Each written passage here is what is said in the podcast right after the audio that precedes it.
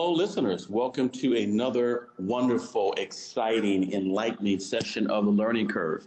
Every week we bring on a great guest, sometimes guests, but of course we can never do this without having two people on the call who can make life great. And of course, with Cara being on the call, life is already greater. How are you, my friend?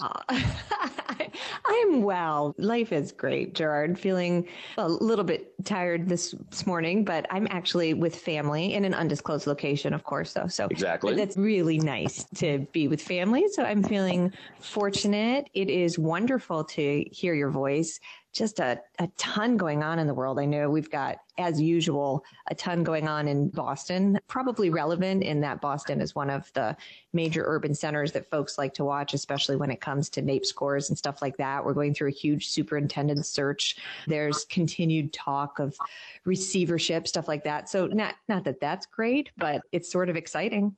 it's education never stops, right? Education policy and reform the need for it, it never sleeps. And that's why you and I don't sleep, Gerard, because we're always here trying to tell people what's up and what's going on. What's going on in your world?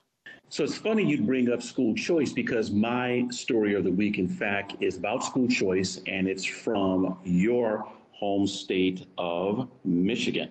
And so Governor Whitmer, she decided to veto a bill that was passed last autumn, the Student Opportunity Scholarship Program. And under that program, had the governor not vetoed it, it would have provided up to $7,800 for private school tuition or expenses such as tutoring. Now, the program, like many of the programs across the country that are focused on scholarships, really target lower income families as well as middle income families. And as we know from guests that we've had from our own professional and personal experience, there are families who love private education, not because they hate public schools, it's because they love private education and what it has to offer. And given the fact that they are taxpayers, they want to use some of their money for that. So it was vetoed. And of course, some of the critics say there's no research to show that, in fact, if passed and comes law and it gets into action, that would make a difference. Well, there are a couple of researchers, a uh, new report published by the Mackinac Center, which is a Michigan think tank, part of the SPN network.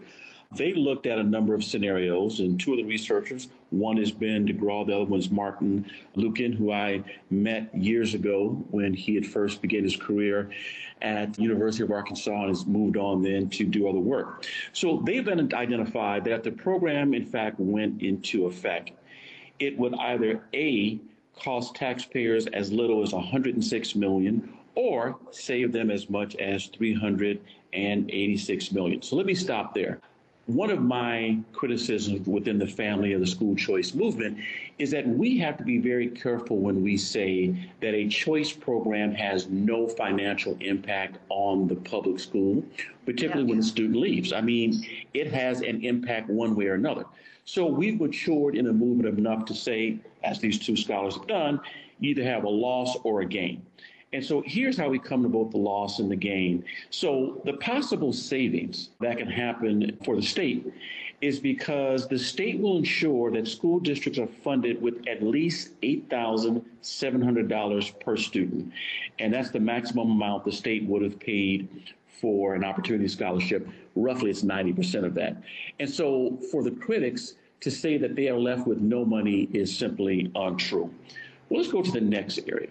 So the districts could actually save money because they could spend less money on variable costs when students leave private schools. So the authors calculate that in the short term, there's some variable costs that can come from classroom instruction and services such as counseling and professional development. They estimate that that could cost or save as much as $8,755 per student, which is more than they would lose with 8,700. But then they said, let's take it a step further. They said gains and losses really depends on what is called the switcher rate. Now, this isn't a title or phrase that existed 30 years ago when the mm-hmm. Milwaukee program began. And so one of the scholars, Martin, published a paper in March 2020 and in his paper, he looked at the fiscal impact of K 12 education choice, and he talked about the switcher program. And according to his program, if this is when, so these are students who left public schools and went to private schools. That's the switcher rate. So here's how the authors calculate the switcher rate. It is the percentage of students who use the scholarship for private schools who otherwise would have enrolled in public schools. So if Gerard's at public school A and I decide to switch to private school C, then I'm a switcher. Now the authors say with a 60% switcher rate and an average scholarship amount of about $6,000, taxpayers would lose $1,400 per scholarship. And people would say, ah, see, we're losing money. But with a 90% switcher rate and scholarships of $4,000, taxpayers would actually save $3,435. Put another way, if there's a 90% switcher rate and the scholarship is $4,000, taxpayers would save $3,435. Well, critics will say, and maybe even some of our friends would say, there's no guarantee you're going to have a 90% switcher rate. Well, that's actually not true.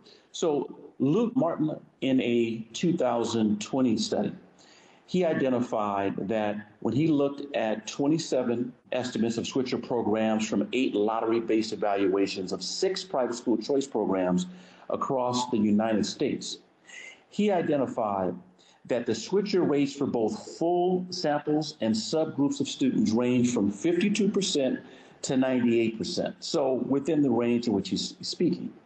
Now, he identified that the lower bound weighted average and medium switcher rate from those studies was actually 84%. So the upper bound weighted average and median switcher rates are actually 90% and 89%. When you look at African American students in three privately funded programs, guess what? Their switcher rate is 93%. And so, based upon his evaluation, he believes it's not unlikely that you can have a 90% switcher rate, which in fact means you can have $3,435 saved per student, which, when you go further into the article, identifies that the state could, in fact, save over $300 million. Now, of course, the governor vetoed it. Well, now it's now to go to the voters. And as of right now, there are at least 500,000 signatures on a petition. And if the petition actually passes, it could go back to the legislature for approval without need for the governor's signature. So if they get the votes and it goes to the legislature, there's a good chance it will become law. But let's keep one thing in mind in terms of history.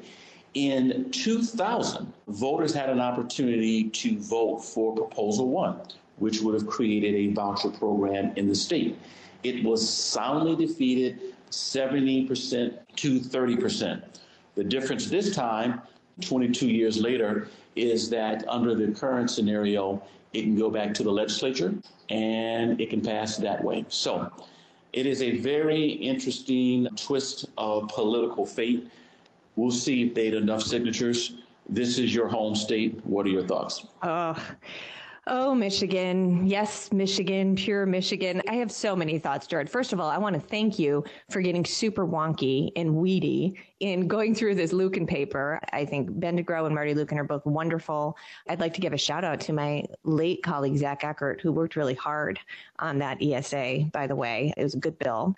What I think is so interesting about this, and I'm appreciative of the Marty Luekens of the world who really get into the numbers and can get really wonky because it's important, right, for folks like you and me when we, for example, go to testify in front of a state legislature and tell legislators how much is this going to cost and how much is this going to save.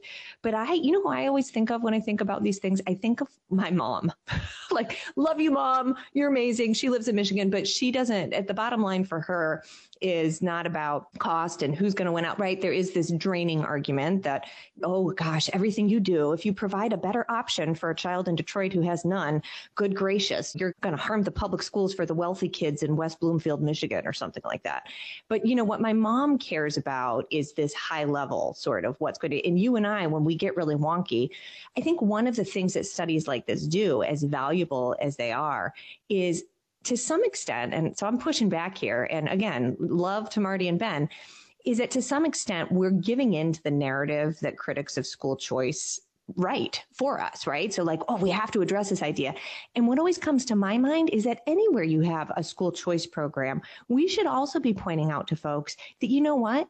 kids leave districts all the time for reasons that we don't even know about for reasons that are complete because their parents are making choices to move to a better district. They're making a choice to move to a better state. We don't count those numbers. And so we get really worked up about what'll happen if 3,000 kids go in across the state. By the way, in a state like Michigan, where NAEP scores have been on the decline for years, let's remind our listeners because we've had a really wonderful scholar, I think somebody by the name of Kimberly Robinson on the show talking about a lawsuit that's still pending in Detroit because they're trying to frame learning and especially literacy as a human right. Most kids in the city of Detroit who attend their public schools can't read. That's not new, by the way. But God forbid we give them any choices, right? Instead, we get embroiled in this argument of we have to somehow prove that kids deserve an option and oh goodness they might take some money with them maybe we should be talking about the fact that that money belongs to families it's taxpayer money by the way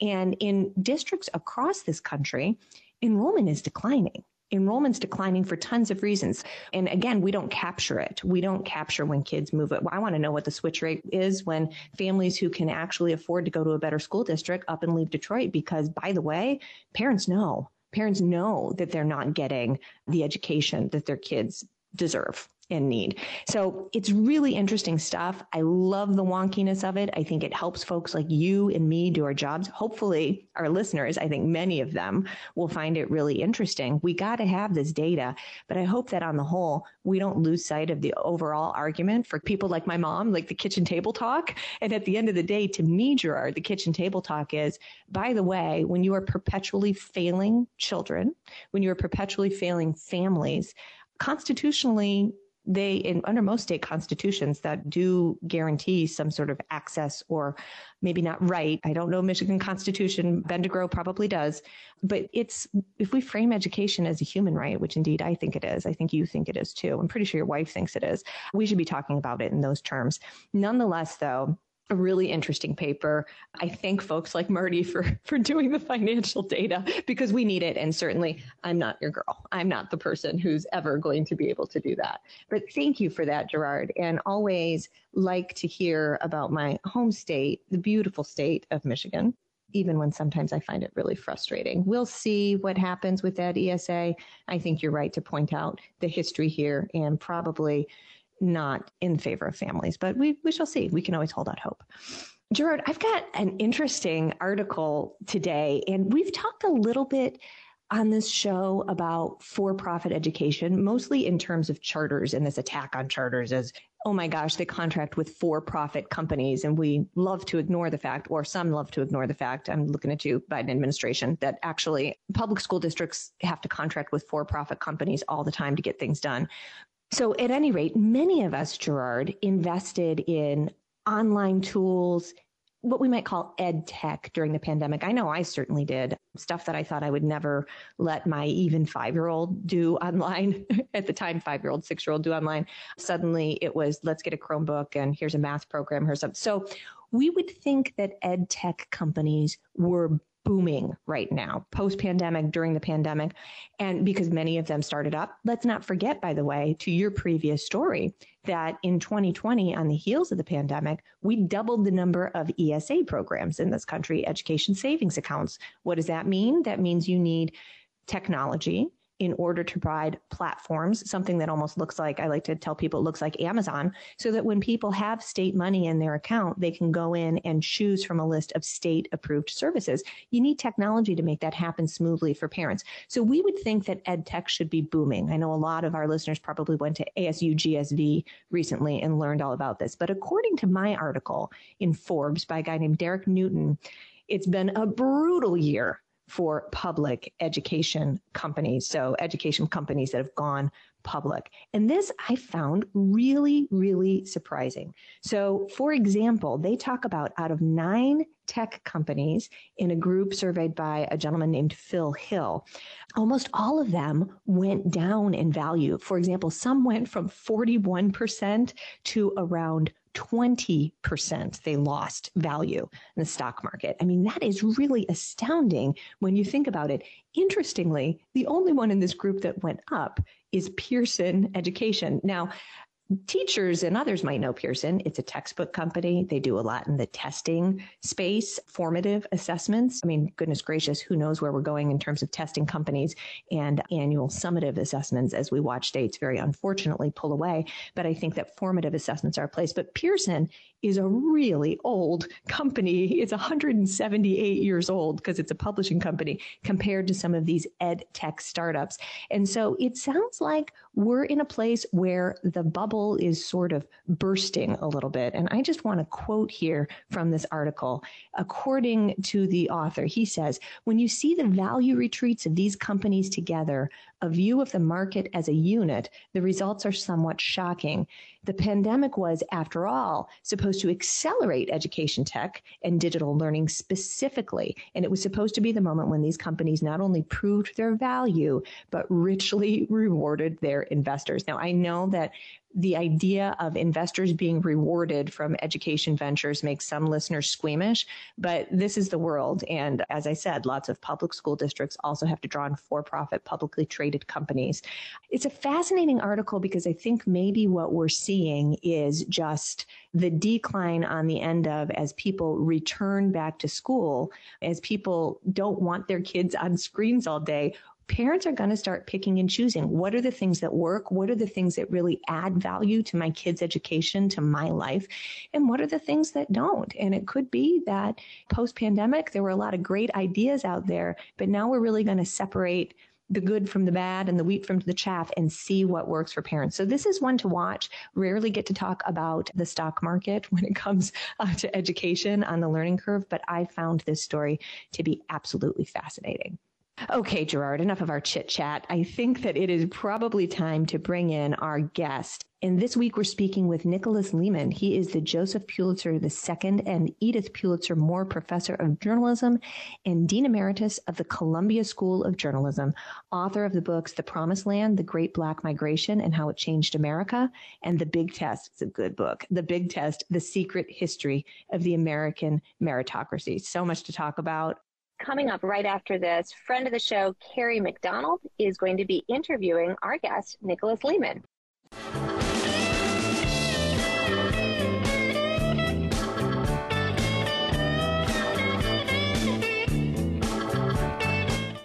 Well, I am thrilled to be able to welcome Professor Nicholas Lemann to the Learning Curve podcast. Nicholas Lemann served as Dean of Columbia Journalism School from 2003 to 2013. Now, Dean Emeritus and Joseph Pulitzer II and Edith Pulitzer Moore Professor of Journalism. He also directs Columbia Global Reports, a book publishing venture and Columbia World Projects, a new institution that implements academic research outside the university. Lemann is a staff writer at The New Yorker. He's widely published and is the author of six books, including Transaction Man, The Rise of the Deal and the Decline of the American Dream, Redemption, The Last Battle of the Civil War, The Big Test, The Secret History of the American Meritocracy, The Promised Land, The Great Black Migration and How It Changed America. He is a member of the New York Institute for the Humanities, the American Academy of Arts and Sciences, and the American Academy of Political and Social Science. Professor Lemann, thank you so much again for being on the Learning Curve podcast. Thank you for having me. I'm excited to talk about a couple of your books today. As I mentioned in your bio, you've written several excellent books. We're going to talk today, though, about The Big Test, the history of the American meritocracy, which remains sort of the definitive volume on the SAT. Would you tell our listeners why you decided to write this book, as well as talk about the larger role of standardized tests in trying to measure and evaluate academic merit and individual success in American education? Well, a lot of nonfiction writing is quasi autobiographical, even if the writer doesn't use the first person. So I sort of grew up shaped by the system that I'm describing here. So that was part of it. And I wondered who invented this, where did it come from?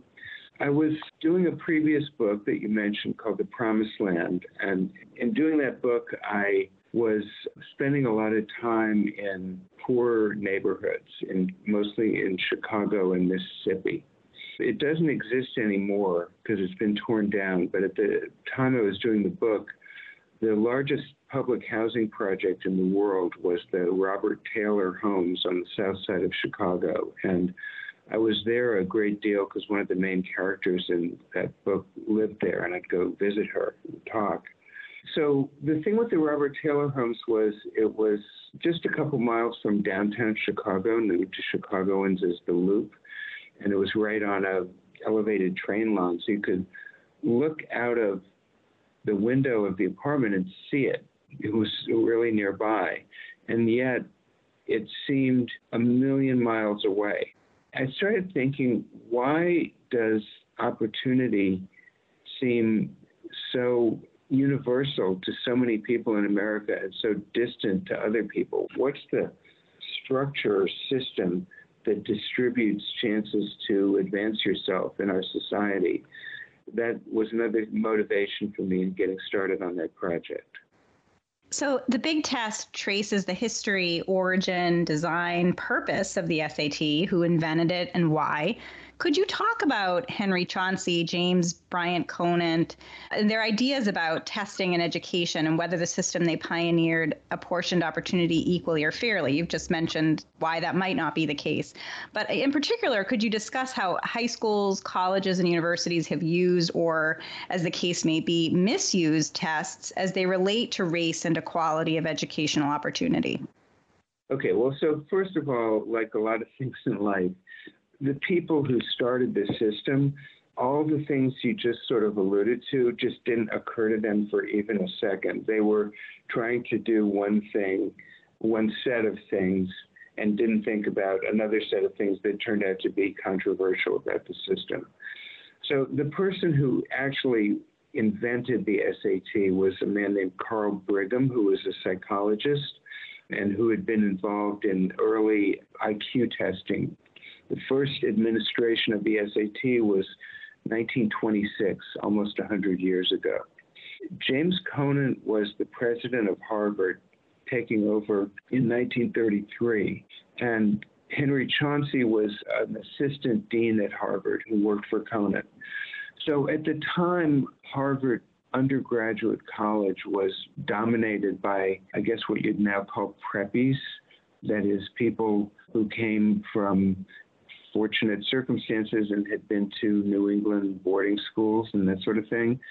And Conant wanted to change the university and change the population of the college somewhat. So he decided to start a scholarship program and he called in Henry Chauncey and he said, I need you to find me 10 or 12 people a year who will come to Harvard on full scholarship. This will be called Harvard National Scholars. And I'm looking for people who don't live on the East Coast and didn't go to private school, but who have extraordinary academic ability. So your job, Henry Chauncey, is to find some way of locating these people, find a test or something. So Chauncey went around and visited all the people who were doing tests at that time, met Carl Brigham, and came back and said, We'll use the SAT to identify these scholarship students. So that's kind of how it all started. Really interesting. And so, over the last couple of decades, higher education and even elite colleges have gradually backed off from requiring SAT scores for applicants. I know I went to Bowdoin College, which several decades ago was one of the first colleges to make SAT submissions optional for applicants. Uh, and this is especially true during COVID with more universities and colleges making the SAT optional in terms of uh, application procedures. And the American Bar Association has called for law schools to set aside LSAT scores. So, as testing of all kinds is increasingly coming under fire across K 12 and higher education alike, will this lead to greater academic excellence, do you think, and racial equity in American education and society at large? Academic excellence and racial equity aren't exactly the same thing and that raises an issue, which is the SAT was originally administered to find 10 students for one college, but for reasons I can tell you if you're interested, it became an instrument that millions of American high school students would take every year as this sort of test that was the interface between high school and college. So it was perceived and to some extent was a kind of gateway to opportunity in America for millions of people, not a way of picking a small handful of future academics. And that meant that everything got a lot more charged than it had been when it was starting. And one of the many issues that came up was the people who, there was a moment that we now forget, or more than a moment, a long period, when what I guess you would call the white liberal establishment in the US was just didn't think very much about race, even during the Jim Crow era. And that includes Franklin D. Roosevelt. It's amazing if you go back and read things written by American liberals from about 1880 to about 1960. If they're white, they almost never mention race as an issue in the United States. So it didn't occur to the inventors of this system that it would conflict with racial equity. And indeed, if you asked them, what do you think of racial equity? They would have given you a blank look because it just wasn't part of their mental equipment that this was an issue that they should think about. So it turned out that there was a real conflict between the goal of admission by SAT or ACT and the goal of, I wouldn't call it, instead of racial equity, I would call it racially integrating elite universities to a much greater extent. Those two goals did not go naturally hand in hand. They were voluntarily adopted by most of the elite universities at roughly the same period of time, but they don't naturally go together, and that's led to a lot of controversy. So, we've been talking a lot about your book, The Big Test. I think we could probably spend uh, our whole time today talking about that. But I do want to get to the second book that we'll be discussing, which is your book called The Promised Land The Great Black Migration and How It Changed America, which was a New York Times bestseller in 1991. Would you tell our listeners about the Great Migration, one of the largest movements of people in U.S. history, where approximately 6 million Black people moved from the American South? To northern, midwestern, and western states, roughly from the 1910s until the 1970s. Can you shed some light on that for us? Yeah, the Great Migration. When I started working on this book, which was around 1980, I guess, it's weird. The, the Great Migration, which, as you say, is one of the most significant internal migrations, not just in American history, but in world history, it wasn't part of the conversation. It's much more part of the conversation now. And my thinking was, this deserves a book. I can't believe there isn't a real full dress book about it, especially since at that point, many, many, many migrants were still alive, so you could go talk to people who had been through it. So basically, for reasons going back to slavery, Black America was predominantly Southern from the very beginning. And as more opportunities opened up outside the South during the Jim Crow era, especially. And as there were fewer opportunities in the South, especially if you didn't want to be a field hand picking cotton, people realized that they could dramatically change their life circumstances just by, for example, getting on a bus and taking a trip from Mississippi to Chicago. And so millions and millions of people did. They went up the train lines and bus lines from the central south up to Midwestern cities like Chicago, from the Atlantic coast up to cities like New York and Philadelphia and Boston, from places like Texas, often west to Los Angeles and San Francisco.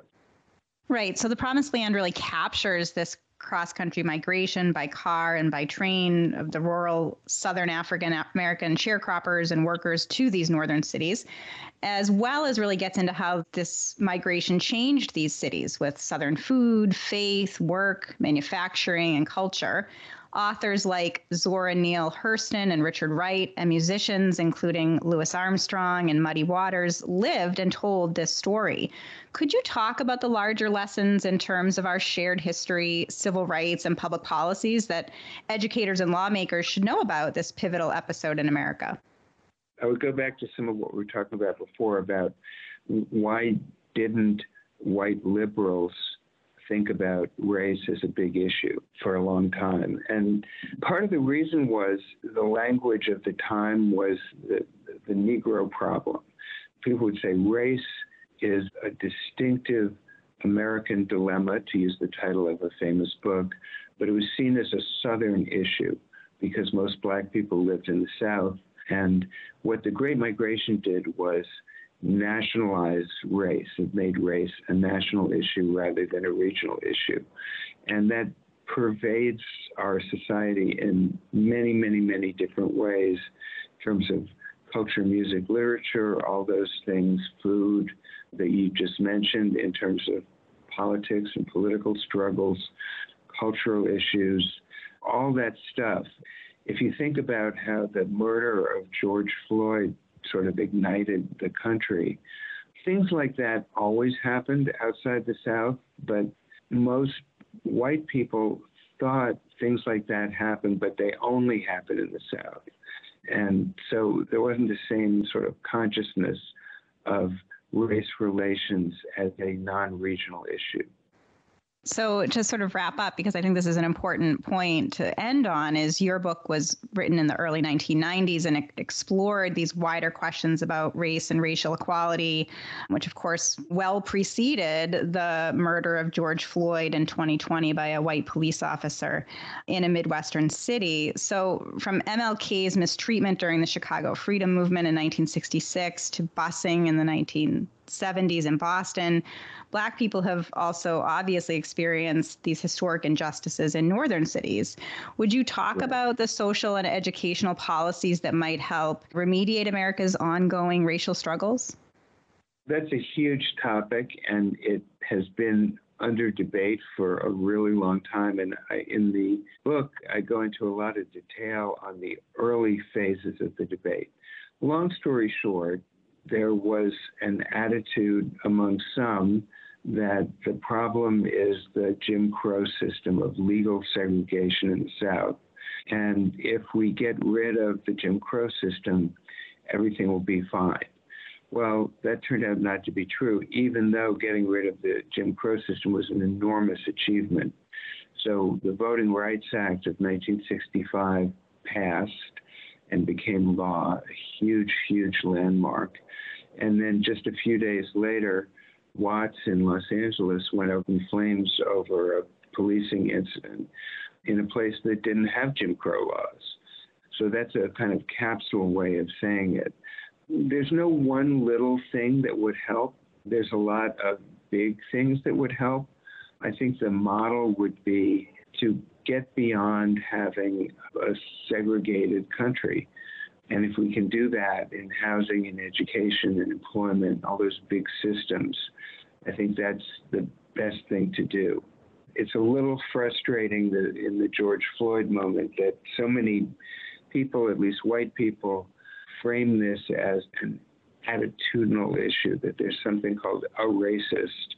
And if you are one that's bad, but you can sort of be trained and then you're not one and then everything's fine it's going to take a lot more than that. Such important and timely work, even now, even though you wrote these books again back in the early 1990s and in the 1990s, The Promised Land and The Big Test, still very relevant today in 2022. Professor Nicholas Lemann, thank you again for being on the Learning Curve podcast. You're welcome. Glad to be here.